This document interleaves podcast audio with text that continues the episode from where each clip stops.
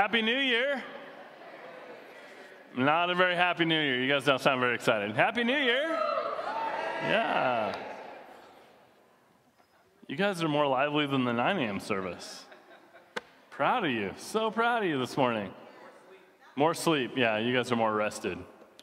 Well, thanks for doing that this morning. Thanks for taking more sleep for yourself. Um, if you're online with us, we just want to say uh, thank you to all those who continue to tune in every week.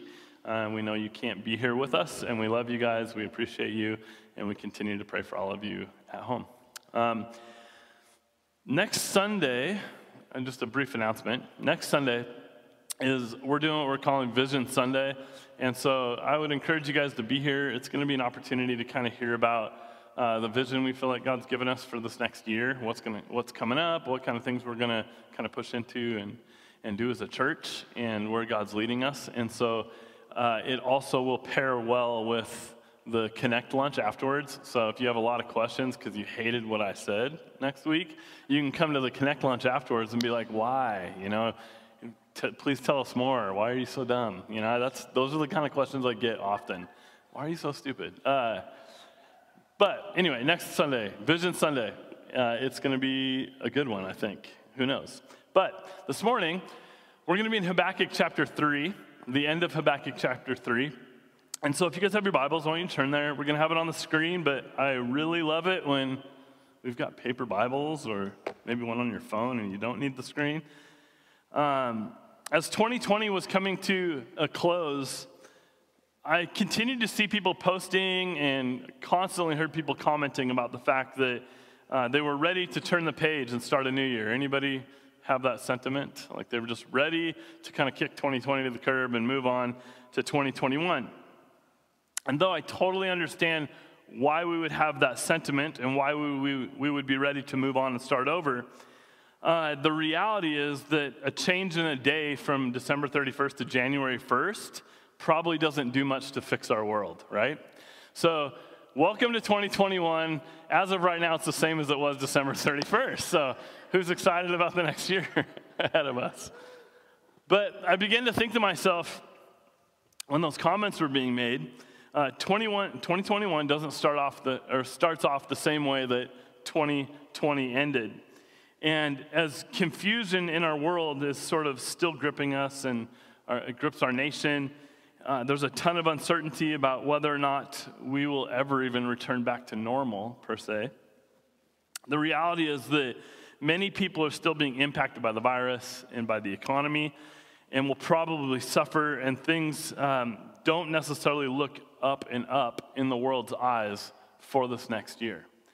And I'm not saying this to be pessimistic, but this past week, it had me thinking a lot about the fact that though the circumstances around us may not change, there are a handful of things that we have full control over that we can change, that we can do. We can change the way that we respond to the current circumstances. That's something that we have control over, how we respond to it. Uh, while we were on our break, I had a crazy dream one night. Oftentimes, I'll have these dreams where I get up on a Sunday morning and I totally forgot what I was going to preach about, or um, I forgot my Bible, or I'm just like stumped and I'm standing there and I'm like scattering, trying to figure out what I'm going to say. And then people get up and they start leaving, and I'm just like, oh my gosh, you know, what did I do? And I had this dream that uh, actually I think had more significance than that.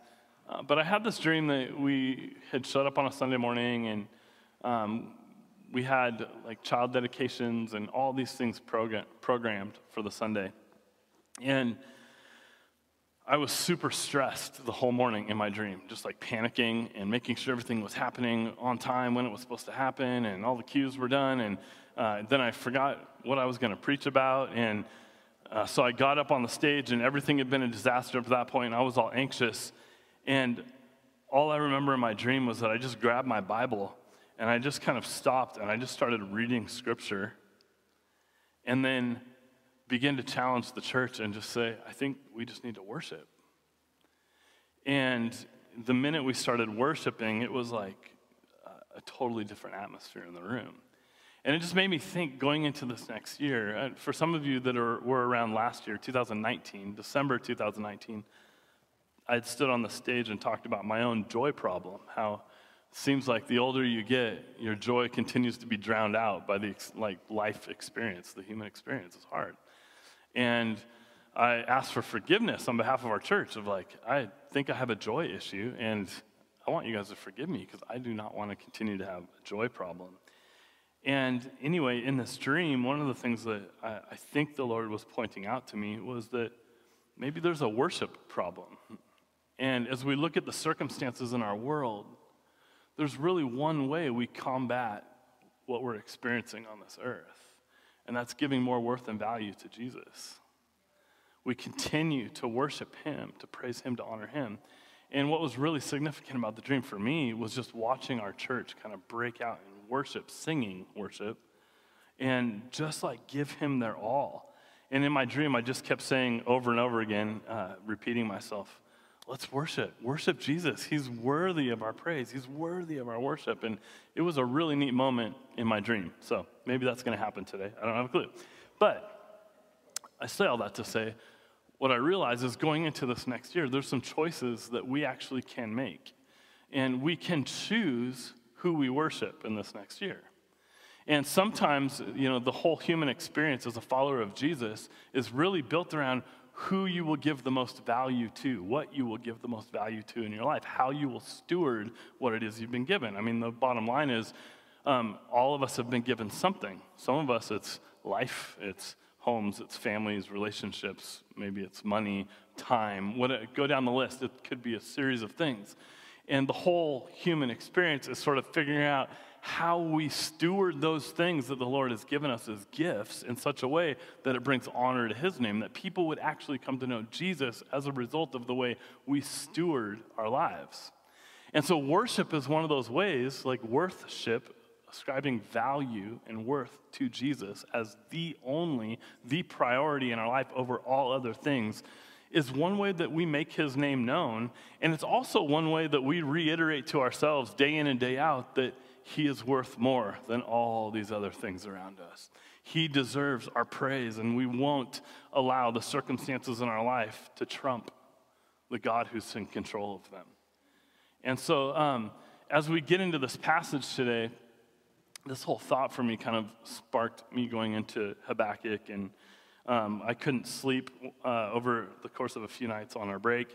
And so I just kept reading, and I just got stuck on Habakkuk, and I, it's only three chapters, so I just kept reading it and then going back there and reading it, going back there and reading it. And I was trying to digest it and like see different things that I haven't hadn't seen in it before. Um, but I was planning on jumping back into Matthew this morning to start off the new year. But as I was reading through the book of Habakkuk, um, it had been a while since I had spent time in this book. And as I was praying for myself and my family and our church and our city, I was really struck by a few principles that were sticking out to me in Habakkuk with regards to the way Habakkuk handled a time of chaos and uncertainty and fear and worry and anxiety and stress. And there were a couple questions that kept racing in my mind as I was reading through this book. Like, one, what are my thoughts about God in the middle of these times? So, for you, what are your thoughts about God? When you find yourself in the midst of these moments like we're in now in life, what are your thoughts of God? Does, does your, do your thoughts of God get belittled as a result of the circumstances being so big? Um, and then, second, like, am I praying and how am I praying? And what do we do with the looming idea of another year that could have some significant setbacks like the year prior? And so, I want to read a couple passages this morning and talk through them.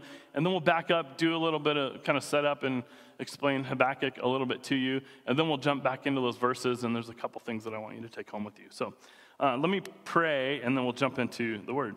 Jesus, I thank you for each individual in this room this morning. I thank you for a new year, God, because I know for many of us, uh, it is sort of like turning a chapter and we're starting over. And I pray, Jesus, that in the midst of us turning this page into the new year, uh, God, that we would make you the priority of this next year. God, that you would, really would be front and center, that worship would be primary for us in this next year, making you King of Kings and Lord of Lords and continuing to put you first, Jesus. And so I pray for each individual in this room as I have no idea where they're at in their life. I have no idea what things they may have placed above you, over you, um, have given priority and value to in their lives. But I'm praying that this morning might be an opportunity for us to just step back, um, to read your word, but also be challenged by the fact that maybe there's things in our life that we've allowed to trump the main thing. And so, Jesus, we give you this time and we pray that your spirit would lead every aspect of this conversation and that you would move in the hearts of those that are here this morning, myself included. Jesus, in your name. Amen. So, Habakkuk chapter 3. Verse 17. Are you guys there? Are you with me this morning? Okay. I know this sounds like a bummer message for a little bit, and then it's going to get good, okay? Um, but things have to be bad before they get good. So, cha- uh, chapter 3, verse 17, he says this Though the fig tree should not blossom, nor fruit be on the vines, the produce of the olive fail, and the fields yield no food, no food the flock be cut off from the fold, and there be no herd in the stalls. Yet I will rejoice in the Lord. I will take joy in the God of my salvation. God the Lord is my strength. He makes my feet like the deer's. He makes, my, makes me tread on my high places. Um, Habakkuk chapter 3, verses 17 through 19, I think are some of the more encouraging and hope filled words in the scriptures. But we don't actually understand these verses unless we sort of see the depth of despair um, that the prophet Habakkuk had actually been experiencing in the midst of him saying these words. And so, to set the stage a bit, right before this passage, verse 16, he says this I hear and my body trembles, my lips quiver at the sound, rottenness enters into my bones, my legs tremble beneath me, yet I will quietly wait for the day of trouble to come upon people who invade us. So Habakkuk, his name means to embrace, which is kind of significant, right? Uh, he's this Jewish prophet, lived around the same time as Jeremiah, between like 605 BC and 598 BC, right before the kingdom of Judah is conquered by the Babylonians, and the city of Jerusalem is in this kingdom of the is the capital of this kingdom of Judah. But this book was written for the Jewish people during one of their most darkest hours while they're preparing for and they're living in exile as this conquered people. And this was an extremely spiritually dark time for God's people. From the top down, there was like widespread abandonment of God, people running because of the fact that they couldn't understand, they couldn't reconcile how their God that they served was actually allowing them to be defeated and taken into captivity. So there's lawlessness, there's immorality. Like God's people are gr- breaking the greatest of the commandments to love God, the one true God. They're putting other things before Him and to love people. And it was devastating for the prophet Habakkuk because just a couple decades prior to this, there was this kind of pseudo revival under King Josiah, and now all of that's sort of been undone. And Habakkuk was one of the few that were still remaining faithful to the covenant. And it's really hard for us to live faithfully when you feel like no one else is, isn't it? It's hard for us to maintain faithfulness when nobody else is, when you feel as though God just doesn't seem to care. Do you ever feel that way? Can you relate to Habakkuk's questions and his struggle? Do you ever feel like that, that God is either silent or maybe indifferent when it comes to injustice around you or maybe being done to you? And maybe you're being slandered. Maybe you're being accused of something that's not true. Uh, maybe others at your workplace are excelling in work uh, faster than you because they're willing to cut corners that you're not willing to cut. And it leads you to a place of frustration because you're like, I've done all the right things, and this is how I get paid back. This person makes it ahead of me because they cut corners, and yet I did the right thing, and I'm the one who has to suffer. And I think all of us, to some degree in our lives, can relate to this question in a number of ways. And the right thing to do when we feel this way is exactly what Habakkuk did. He cries out to God in his confusion, in his hurt, and in his frustration. And he exposes the honesty of his soul, of his heart to God. He bares it open for God. He doesn't try to hide it. He doesn't go on with like fake religious duties and accolades and just going through the motions of, of his religious duties. And he doesn't turn away from God in unbelief and bitterness, as we see a lot of people doing today.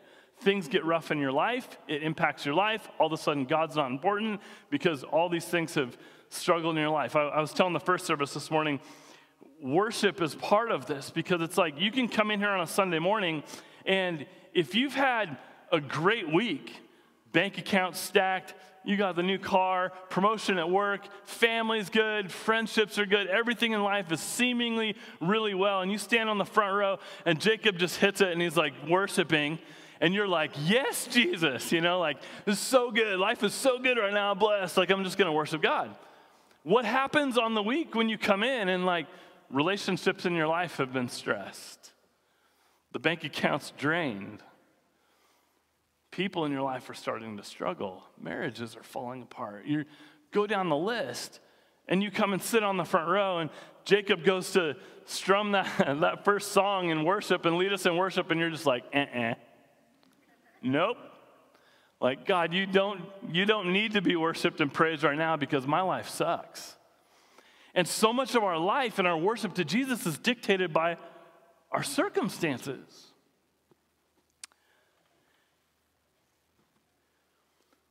So Habakkuk goes directly to God with this junk, and he sort of is like, I've got some stuff I'm wrestling with God, and I, I need your help.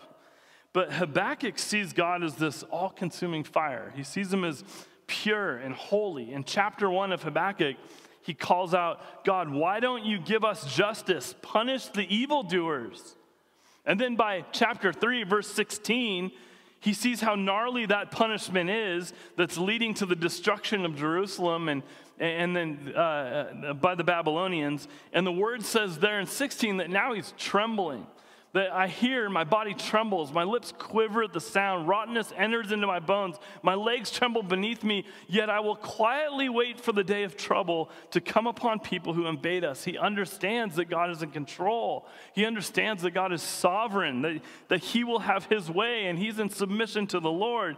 And when he sees and understands this devastation that's coming to his country, that's when he writes the passage that we read earlier.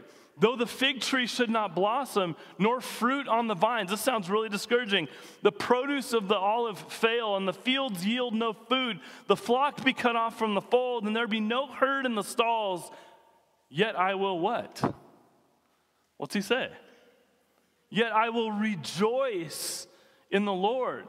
I will take joy in the God of my salvation. God the Lord is my strength. He makes my feet like the deer's he makes me tread on my high places. Verse 17, what is Habakkuk acknowledging?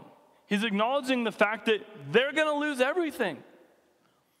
Like the economy for the Jewish people at this time revolved around agriculture and livestock. Agriculture revolved around like fruit trees and olive trees and grapevines. And then they had the crops of the field, like wheat and barley. And according to this verse, what parts of the economy have suffered? All of them. He continues to go down the list.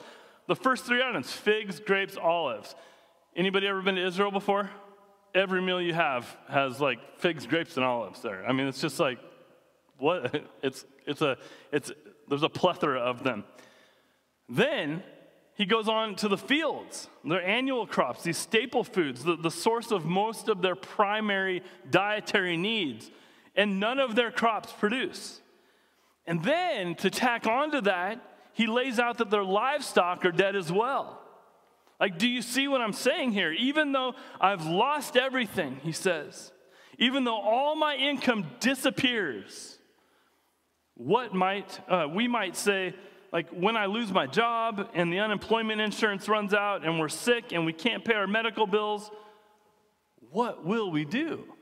And Habakkuk goes on to say, Yet I will rejoice in the Lord. And really, Habakkuk's situation is so much worse than, worse than anything that we could ever imagine in America.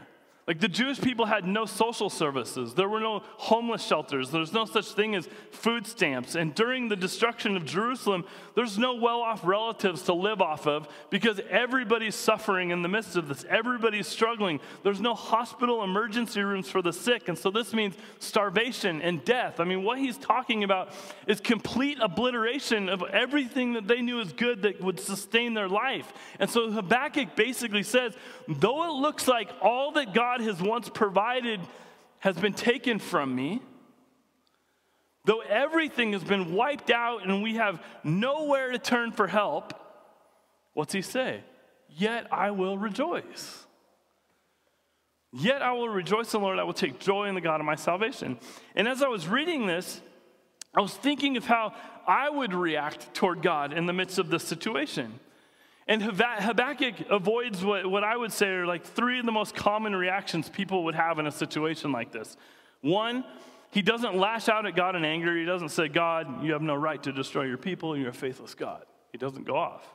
Two, he doesn't pretend that the evil won't happen. He doesn't withdraw into some sort of a fantasy mode and say, that's too gnarly to think about. I'll just close my eyes and think of something else. I'm going to go tune out and watch Netflix for a while, peace out from all this stuff so I don't have to experience it. And three, he doesn't even say, despite all this, I'll just endure, right? Like grin and bear it. Let's just, I'll just take it. he doesn't allow his heart to be hardened. Instead, what does he say? He says, I will exult in the Lord. I will rejoice in the God of my salvation. Instead, what does he say? I will rejoice in the Lord. I will take joy in the God of my salvation. Habakkuk doesn't just see this possibility that he could, doesn't just see the possibility that he could literally lose everything. He actually understands that the world as he knows it, along with everything and everyone he loves, will be destroyed terribly. So, this is really bad news, right? You're like, wah wah. I'm really glad I came this morning. But in the midst of this horrible situation, he says, not only, I won't accuse God of being unfaithful, but he says, I will rejoice in God.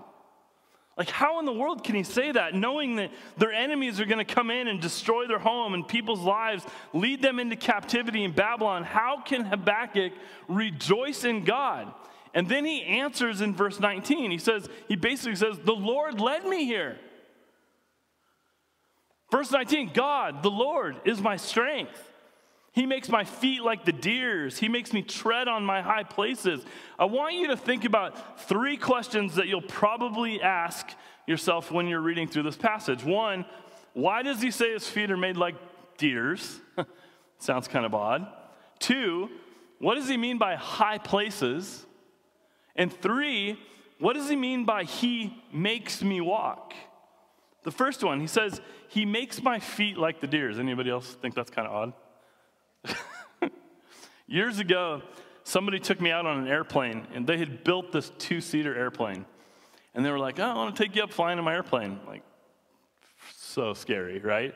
This guy built the airplane. Luckily, I trusted dude. He'd built other planes. But it's a two seater airplane. We jam pack into this little airplane and he flies me up over Lake Oreille. And as we come around the lake there, you know where the cliffs are on the side across from Bayview, and we kind of like do this flyby across those cliffs. And I look out on these cliffs, and there's these like mountain goats or uh, I don't know, bighorn sheep or whatever they are. I'm not good with animals, guys. Uh, I'm a city boy at heart. I try, but um, but anyway, they're like standing on these cliffs and they're just like scaling these cliffs, running across them, moving around like it's no big deal. I'm thinking to myself, like, what in the world? How is that thing not falling in the crevices? How is it continuing to scale this cliff? Like it looked so awkward. But we know that God has literally built these animals, He's literally designed their feet for climbing. Like he's built them in such a way that they can scale things that no other human can scale. They can climb to the highest heights. They can literally run over rocky terrain. And so Habakkuk rejoices that his feet are made like a deer, that they're designed by God to travel over the most difficult terrain. Isn't that cool? And God has equipped us to be able to wade through the worst circumstances. He's built you for this. He's, he's equipped you to walk through the most difficult seasons in your life. He gives us the ability to get through things that seem humanly impossible to anybody else. And then he goes on to say, He makes me tread on my high places. What does he mean by these high places? For many of us today, when we hear tread on high places, um, unless you live in Washington, uh, in Idaho, uh, your only connotation for this phrase, like treading on high places, are our surroundings. You look around, you see mountains that you can climb, that you can go out and you can get to the highest peak to see a view. You can scale something, get out there, go see it. You want to be in nature, you want to get exercise. And so that's our connotation when we, when we think of these high places. It seems like exercise, it seems like enjoyment and hobby. But these are more recent ideas, right? In Habakkuk's day, no one exercised for the sake of exercise.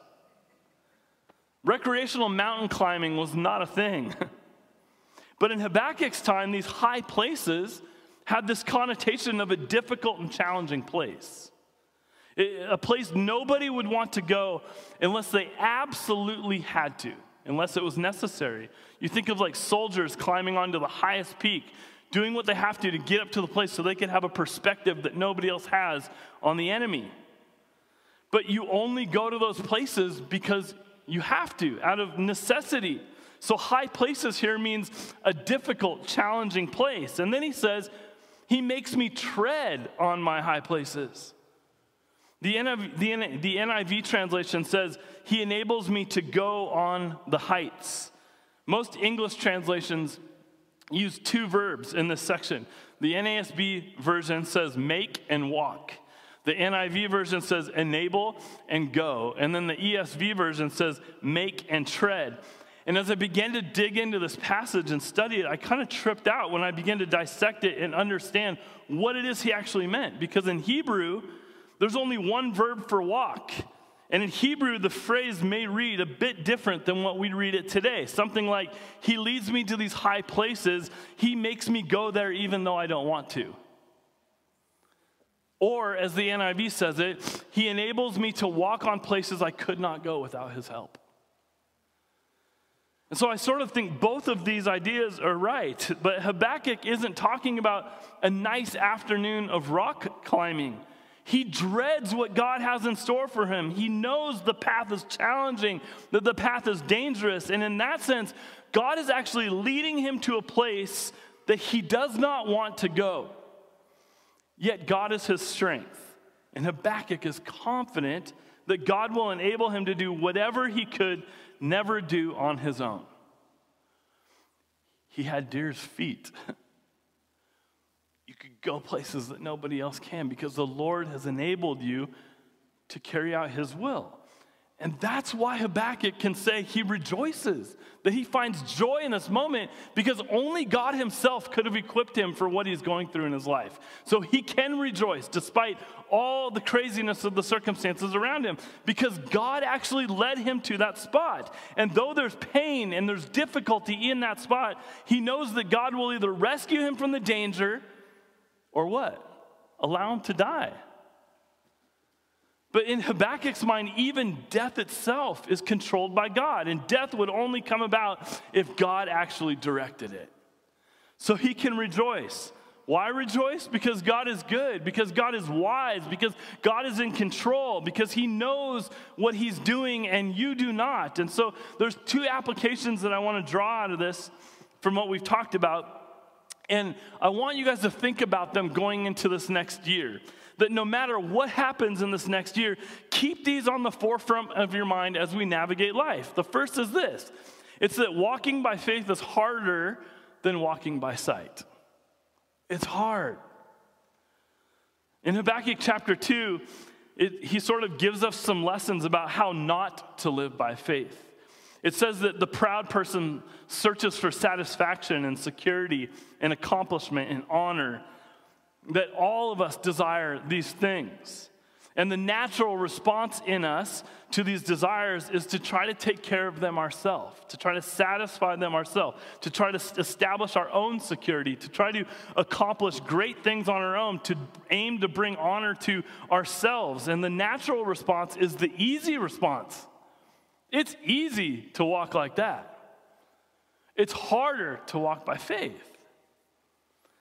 But to the person who lives by faith, God says, don't pursue these things yourself. You won't find them that way. Even though it seems like something natural to do, I've given you deer's feet. and the Lord desires for us to trust in Him to delight in Him. He will give us the desires of our hearts. You will find true satisfaction, true security, true accomplishment, true honor in God and God alone. The second thing is this that living by faith means loving God instead of loving God's gifts. Habakkuk literally sees all of God's gifts in his life disappear in an instant. Everything that he once knew was a gift from God, gone. Which sort of makes you ask the question Will Habakkuk love God without the gifts that he once had? What will he choose to do? Like you think of a parent who's constantly giving gifts to their kid, and the kid constantly tells the parent they love them, right? But the real test of love is the kid's reaction to the parent when those gifts are no longer present. Do you love me even though I'm not giving you these things? And how easy is it for us to act that way toward God? To love his gifts to delight in his gifts, and to become really angry when those things begin to disappear. To hold on to him tight and be frustrated with God because you don't have the things that you once had. And I feel like I, watched as believers this past year begin to freak out when they didn't have life the, the way that they once did.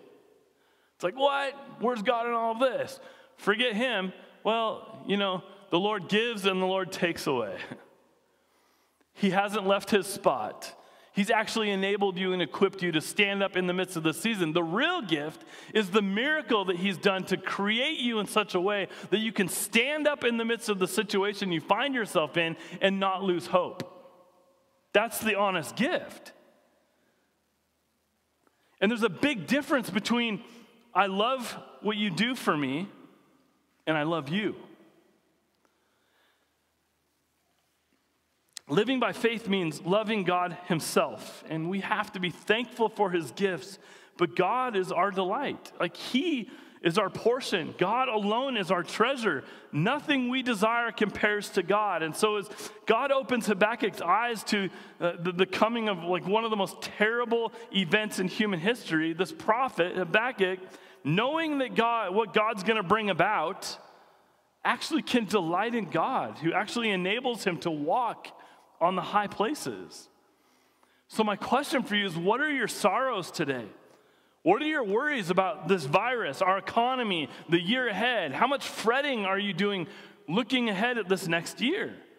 And all pain and suffering in this world we know result from sin, beginning with man's initial sin in the garden and then God is dealing with sin, and through Jesus' death on the cross, He's rendered death powerless, and He's promised an end to sin, an end to rebellion, to fulfill every promise for those who find themselves in Christ Jesus. So we rejoice, don't we? That even though all of it could be taken from us, we've been set free. We don't rejoice because of the, the pain and the sorrow, but because we can be confident in the fact that God reigns, that He's sovereign over mankind, that He will be exalted by your joy in the midst of sorrow, that He will stand by you and enable you to walk over the high places, the thing, the places that nobody else thought you can go. I mean, you think about the witness that the church has in the season that we're in. It's unbelievable. Why is our witness as a church? Why will our light shine so bright? Because you find yourself living in a sphere that's unimpacted by the virus? No. Your light will shine bright because you're impacted like everybody else, but it's not impacting you to the core like everybody else is being impacted. And then people are doing flybys across the cliff and they're like, what in the world? That dude's scaling a rock that I've never seen anybody scale before. Like, how is it humanly possible to navigate what that person's navigating with the grace and the peace and the hope that they're navigating? I mean, that's our testimony, right? That when all hell breaks loose on this earth and we continue to stand firm for Jesus, that doesn't mean we fake it, but it means we continue to keep our eyes locked on Him and trust that He's equipped us for the season He has us in. We continue to be faithful to what He's asked us to do, that the rest of the world around us is going, oh my gosh, like, I need that. Because everything else in me is freaking out. There's no way I could get through that circumstance like that person's doing it. And then we're able to not say, oh, yeah, it's just because I have a stacked bank account and I work out a lot and I'm like, life is really good and I've equipped myself well. No. Jesus has equipped you for this well. You point people back to Him. He is the one that has allowed you to stand up in the midst of it all. Like, what happens when this particular pandemic is over? What happens? Eventually it'll end, right? But what other high places are still ahead for us? There are more. Any of you that have lived enough on this life, or on this earth, know that this high place right now, which is our economy and the virus and everything that's come along, political scene, everything that's come along with that, that eventually it will dissipate and something else will emerge. And that will be the cycle in our life, that there will always be things going on causing everybody to freak out. So, this we know as, followers of Jesus and people that uh, I think have lived enough life that there will be more high places ahead. And will God enable us to have great victories in those high places? I, I keep having this thought that we could be on the brink of one of the greatest revivals in human history. We really could. Like, will the high places enable us to reach people who has never been reached and to awaken the church for Jesus like it's never been awakened before? We don't want to hide from this. We want to step into it, right? Like, we want to be a people that would say, you know what? God has given me the hooves to get in the midst of this thing and to do it in such a way that he is honored and glorified and he's worshiped, that he is given value in the midst of this while the rest of the world's going, When's my next stimulus check? And I don't know how I'm going to get by and what's going to happen here. And the believers are going, Amen, Jesus, like whatever you need. It can only go one of two ways, right? Either things get real bad and I have to kind of bear it and go through it and trust you, or you take my life and even in that sense, I still win. So, what are the high places you're experiencing now? What are the ones to come? And how have you been equipped or enabled to stand in the midst of the season that God has placed you in? It is no coincidence that He has called us for such a time as this to be a people with air in our lungs and eyes to see and ears to hear and hands and feet to walk this earth at the current time that we get to walk it in such a way, not that we build our empires on this earth, but that we continue to point people to the kingdom of God. We want them to have the feet of deer. We want them to be able to acknowledge the high places and know that God has not called them to run from them, but to run to them and know that He will equip them and be with them in the midst of it. So, whatever your high places might be in your life, please know this morning God has led you there. And that might be a really hard thing to bite off this morning. But God's in control of it all. He'll enable you to endure it. He'll enable you to rejoice in the midst of it. You just need to trust and delight in Him. So, this morning, man, my encouragement to you throw yourself upon Jesus. Give Him your all. Love Him with all of your heart, all your soul, all your mind, all your strength, because the world needs to see that. They don't need to see people that run and cower in the, midst, in the midst of adversity. They need to see people that say, you know what, I trust the Lord 100% with my life, and if I have to lose my life, then I gain it. Would you guys stand with me? We're going to spend some time singing some worship songs, and we're going to take communion together.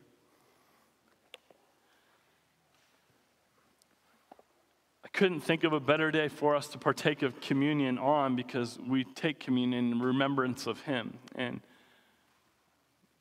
I'm really hoping going into this next year, you guys, that there's a fire ignited in our church, in the church, like never before. But here's the issue is what do you do when you've got thousands of Christians standing around saying, I want to see the fire and I want to see the revival, but nobody actually wants to step into the game? And revival happens when people begin to latch onto the heart of God and begin to move as He says, go. Jump into the high places and trust God 100% with the outcome. So, what are we going to do? Are we going to live this year and get to the end of it and then go, oh, another crummy year, you know? 2022 is going to be the same. Or are we going to say, no, we're, we're going to actually, we're going to take track for Jesus this next year. We're actually going to do this thing. We're going to give it our all. We're going to seek Him with all our heart, soul, mind, and strength. We're going to worship Him and Him only. When the world throws everything else at us that it says we need and we need to value, we're going to actually place those things in the right order and prioritize them in such a way that Jesus always comes first. So, where are you at this morning? Is Jesus, have you invited Him into those high places with you? Do you believe that He's enabled you and equipped you to stand in the midst of it? Do you feel supernaturally charged to literally stand in the midst of it and proclaim the glory of God and point people to Him, even though all havoc is being wreaked around you? Would you pray with me? Jesus, it is a true honor to live for you. It is an honor, Lord, to devote my life to you.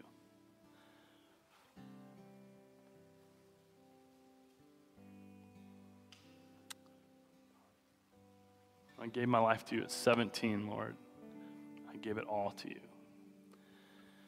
And I pray for all of us here that we would look back on the day that we surrendered to you and acknowledge that we didn't offer you half of it or a quarter of it or a piece of it.